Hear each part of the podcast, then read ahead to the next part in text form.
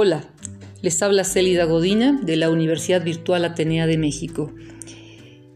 Esta vez les voy a hablar eh, de un artículo que me llamó mucho la atención porque es uno de los temas que estamos investigando con mayor profundidad, que es el tema de la inteligencia artificial.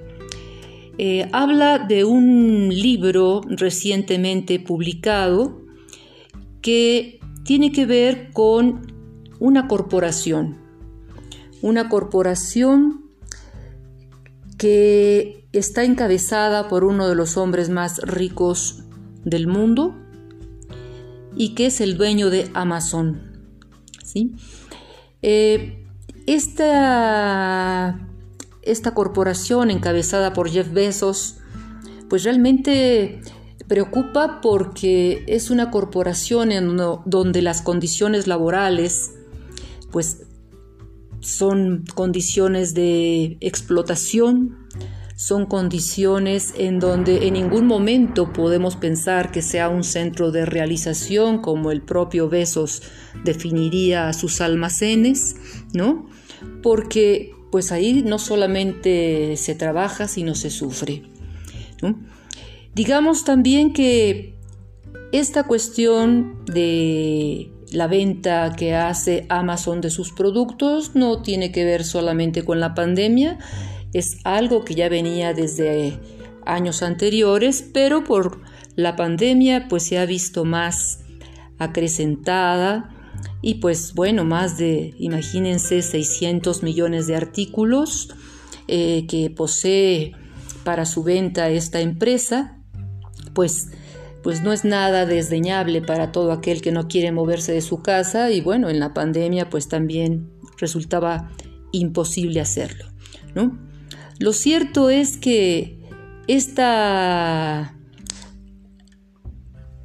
esta empresa pues tiene que ver con lo que se llama la inteligencia artificial, de tal modo que sus algoritmos Pueden medir, por ejemplo, las ventas de un nuevo jersey Vermellón en comparación con las del modelo anterior y usar esa diferencia de ventas para alimentar sus modelos de inteligencia artificial y mejorar futuros pedidos. Digamos que todo esto eh, va alimentando el sistema de la inteligencia artificial. En este aspecto, entonces, lo que podemos decir es que para Amazon la inteligencia artificial es la herramienta preferida. Eh, vemos que esta inteligencia artificial no solamente la tiene Amazon, cada vez se va extendiendo más en nuestro mundo y tiene que ver con decisiones empresariales de diferentes compañías, va penetrando a las decisiones cruciales de la sociedad, como por ejemplo se puede usar para diagnosticar a un paciente, conceder una hipoteca o decidir quién consigue un empleo o una plaza en la universidad. Digamos también que no podemos pensar que esto no vaya a ser posible, va a ser posible que algún día el mundo amanezca manejado por un puñado de oligopolios globales que controlen no solamente nuestras compras, sino también nuestro ocio, nuestra salud, nuestras finanzas y lo peor de todo, nuestro destino. También estamos viendo que esta, esta empresa de Amazon tiene dividido a sus clientes, los que usan el Amazon pues de una manera corriente y los que son realmente unos clientes privilegiados, los que se llaman los, los clientes VIP, o bien en este caso los Amazon Prime, ¿no? Y es importante para Amazon por dos motivos. En primer lugar, proporciona a los clientes la ilusión de formar parte de una pequeña élite que paga 59 dólares al año o 6.99 dólares al mes. Lo significativo es que los clientes Prime van a gastar en la compañía un promedio de 1.300 dólares al año frente a 700 dólares que gasta el resto. Y por último, este, pertenecer a este segundo grupo, que es los Amazon Prime, no solo engancha a los clientes y les convence para que compren más cosas, además les atrae a la órbita de Amazon y les absorbe, dicen aquí los autores, eh, irónicamente, como la estrella de la muerte de Star Wars. Llama la atención que estos autores, que no he dicho el nombre de los, de los que hacen la reseña, son Thomas Klicauer y Nadine Campbell, eh, hacen esta, esta afirmación que para que Amazon no está sola, porque también hay otras compañías que están entrando al mundo de los algoritmos y al mundo de las ventas online. Por ejemplo, Walmart, ¿sí?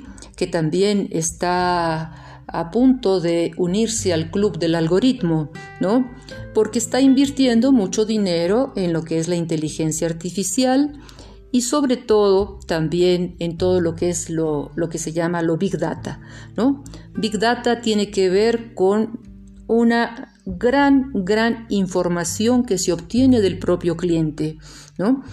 Eh, estamos viendo que el futuro de las ventas por Internet o incluso las ventas eh, al por menor en general van a subir de una manera eh, este, muy, muy, muy, muy grande.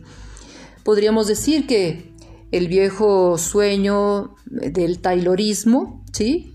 es decir, convertir al ser humano en un apéndice de las máquinas, y el sueño de Henry Ford, es decir, unir este apéndice a una cadena de montaje, se ha acelerado gracias a un sistema gobernado por fórmulas matemáticas, algoritmos, macrodatos e inteligencia artificial. Eh, eh, resumidamente todo esto pues realmente nos hace que pongamos una voz de alarma para que nos demos cuenta a dónde estamos parados y hacia dónde vamos. Eh, se dice que esta, esta empresa eh, liderada por Besos, pues realmente está preocupada, pero muy preocupada, porque si en este momento tiene 125 mil trabajadores a tiempo completo, ¿no? Y tiene también 100 mil trabajadores a tiempo parcial, pues ella no está contenta porque el trabajo no está bien hecho, ¿no? Todo el tiempo están cambiando de personal y lo mejor es tener robots, ¿no? Ya lo está planeando. Entonces, este sueño eh, que alguna vez eh, se pensó, se está haciendo realidad y los almacenes de Amazon poco a poco van a ser transformados y van a ser sustituidos los seres humanos por máquinas, lo que llamaríamos con Gunther Anders la obsolescencia del hombre por la máquina. ¿no? Creo que este texto que acabo de comentar, este artículo publicado por estos autores, nos hace pensar. Que quede aquí este comentario para que ustedes sean los que tengan una mejor opinión. Hasta luego.